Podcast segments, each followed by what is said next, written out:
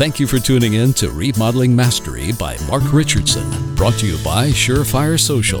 For more advice, tips, and strategy on small business marketing, visit surefiresocial.com forward slash podcast. Hi, I'm Mark Richardson, and welcome to Remodeling Mastery. In Remodeling Mastery, we try to take different insights, topics about the remodeling business, the remodeling process, and really help you understand and improve. Most of the time, I talk about things that wrap around the environment, the client, the business itself, sales, and marketing. But today I want to talk about a topic that I think is probably a little bit more of an important topic when it comes to the client experience, but also an important topic in terms of where you actually can see the best returns and potentially some increased profitability. And that is focused on making the production, making the remodeling experience, the construction experience world class. A friend of mine said many years ago something that really hit a chord and was fairly profound but very simple, and that is in remodeling, you make your money on what you produce, not what you sell. And if you really sort of think about that, you know, oftentimes where you make your money is not necessarily your margins or how you sold it or anything like that up front, but it's actually in your effectiveness during the production process and in terms of the logistics of doing it in the most healthy and timely way. So I want to take some time and talk about 10 ways to have a world class production experience, a world class client experience during the production. And I think out of this, you can sort of look at it as like a checklist. How are we doing? What are some of the other ideas and elements that you have to really make a really, really good experience during construction? So the first one is you've got to take control. You know, I think I oftentimes use metaphors as I talk about these, but this is very much you're the doctor and they're the patient. The house is, in fact, your sort of surgery center, and that is something you have to take control, not necessarily the client. So it's really important that you focus on how you go about communicating, setting the agenda, having the client understand the step by step, but also it's important that you outline the rules of the game. You might even have a checklist, for example, that is, in fact, the rules of the game for a most successful remodeling experience. And you and the client have to get aligned on what they are if you're going to have a great experience. The second element I wrote down which is a little bit more specific, but I think there's a series of what I call moments of truth during the production process that I think are really, really important. And one of them is the pre construction meeting. Now, this is after the plans, the designs, the particulars, uh, the specifications have been determined. And this is potentially a week, three weeks, four weeks before you're actually starting the actual construction. So I think having a pre construction walkthrough or meeting is really, really critical. So, some of the key things that you want to make sure you're talking about number one, make sure all the right people are there. You want to make sure whoever's there, obviously, is a project manager. You may want to have your lead carpenter there, depending on exactly how involved they are with the day to day construction you definitely want to have your designer or salesperson there because you want to make sure that there's sort of a seamless uh, passing of the baton. Now, I would encourage even having a checklist, a simple checklist, so that you can know time after time every pre construction walkthrough was done the same and go down a series of questions and checklist items that everybody signs off at the end. It really formalizes the process, but I think what it also do, does is it really allows you to know what was covered and not covered as you go back sort of and take an autopsy of the project later. So some of the things that you want to cover at this walkthrough are focus on not only the what you're building, but how you're going to go about building it. Today, more than ever, I think the client cares about the health of the construction experience. They care about the, the, the dust that's going to be involved. They care about how the materials are going to be used.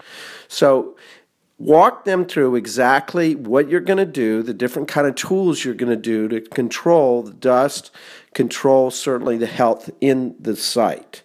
You also want to review all the documents review all the documents that they've signed, make sure that they have, in fact, double checked. And if there are any adjustments or addendums, that's when you want them to address it.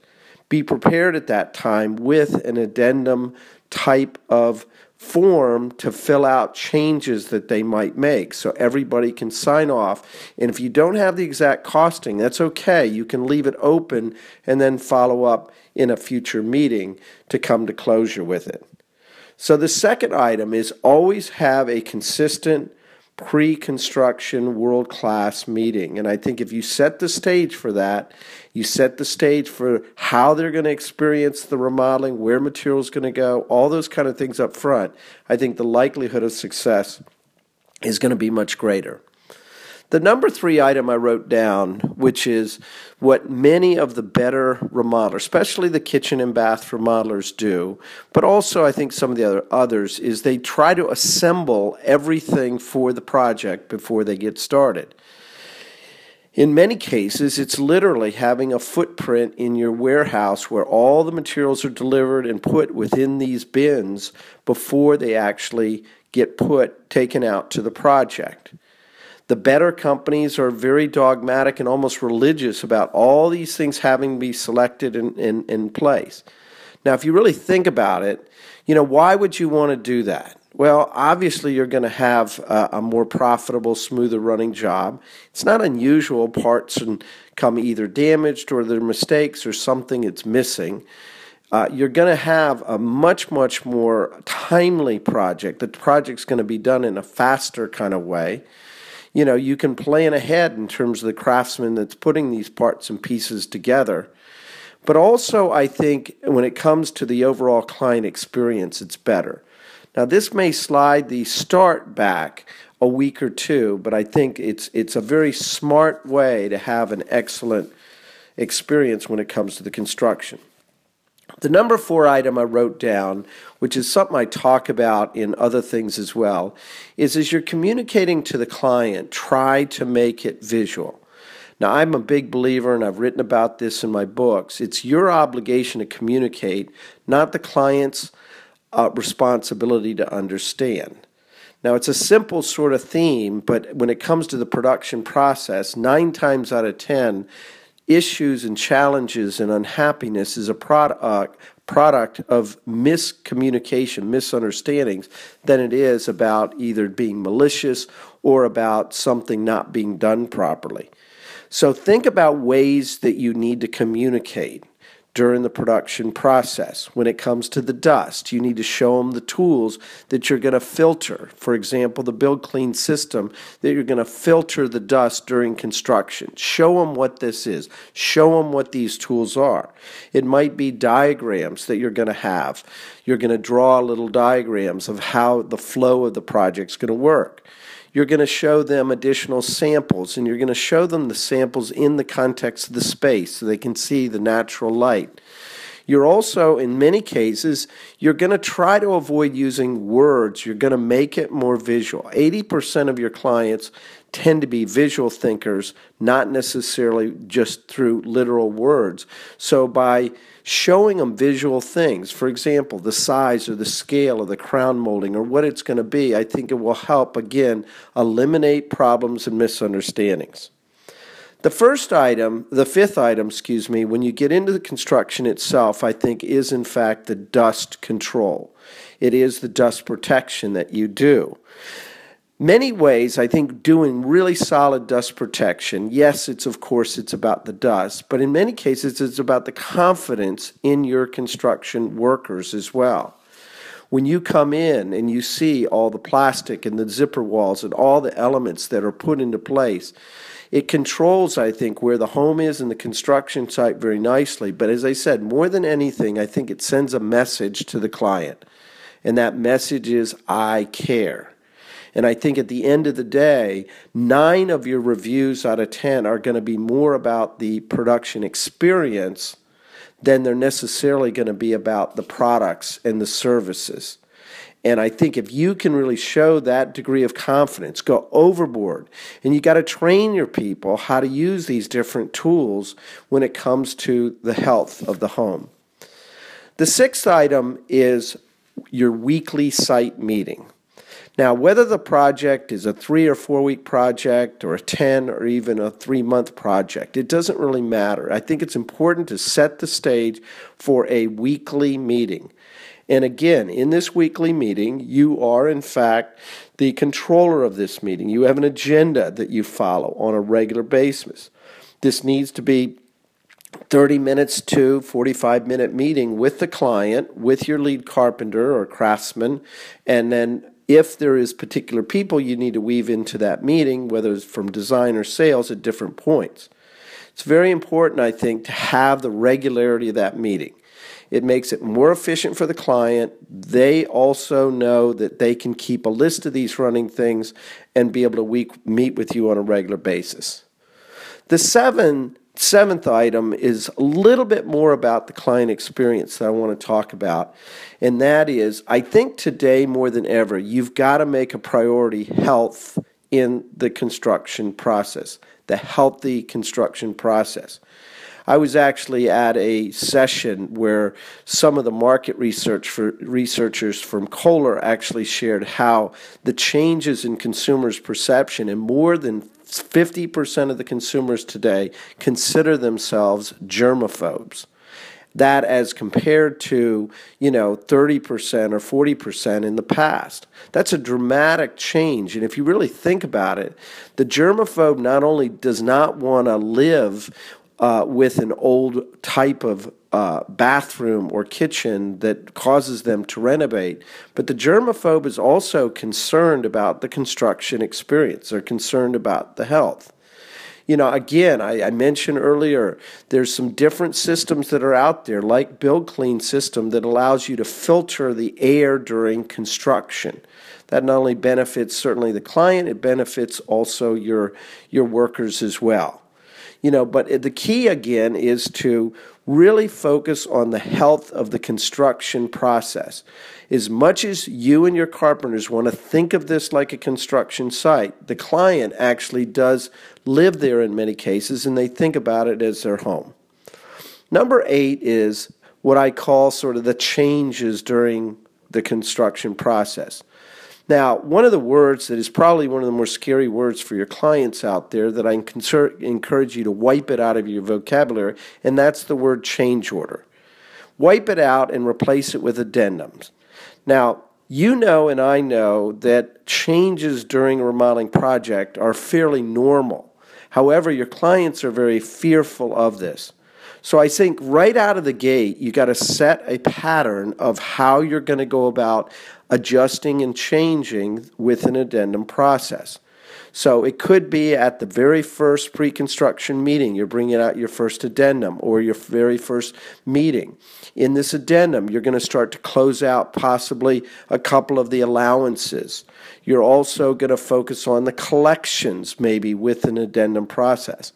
You're also going to highlight just ways to formally communicate back and forth. If the client's got a particular concern, don't hesitate to make a note of it, make your position clear, and, and it's not necessarily an item that involves any money, but put it on an addendum form as a formal way to communicate. I think if you can create a an addendum kind of culture during this, this is just the way we adjust and change as we go. I think your clients are going to be less fearful and you're going to have less likelihood of mistakes.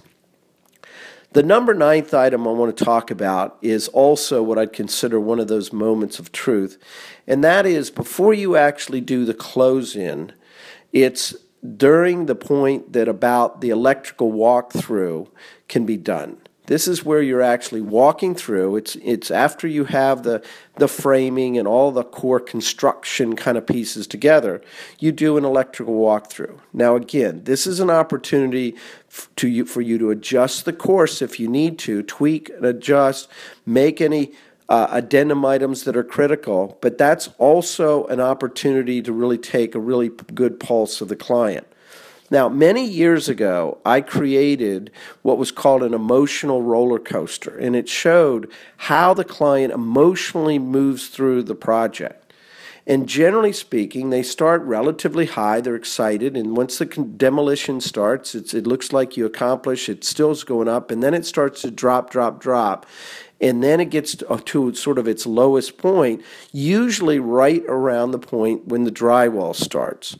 You know, they're tired of having you in the home at this point. Dust is, is a concern, and, and you've obviously addressed it, but it, it's an emotional low point during the construction. So this opportunity for this electrical close and walkthrough, it's not just about the sticks and bricks, it's about the, the client's emotions and how to make them feel better. It might be a good time to do a nice gesture or gift. You might take them out to a restaurant or give them a gift certificate.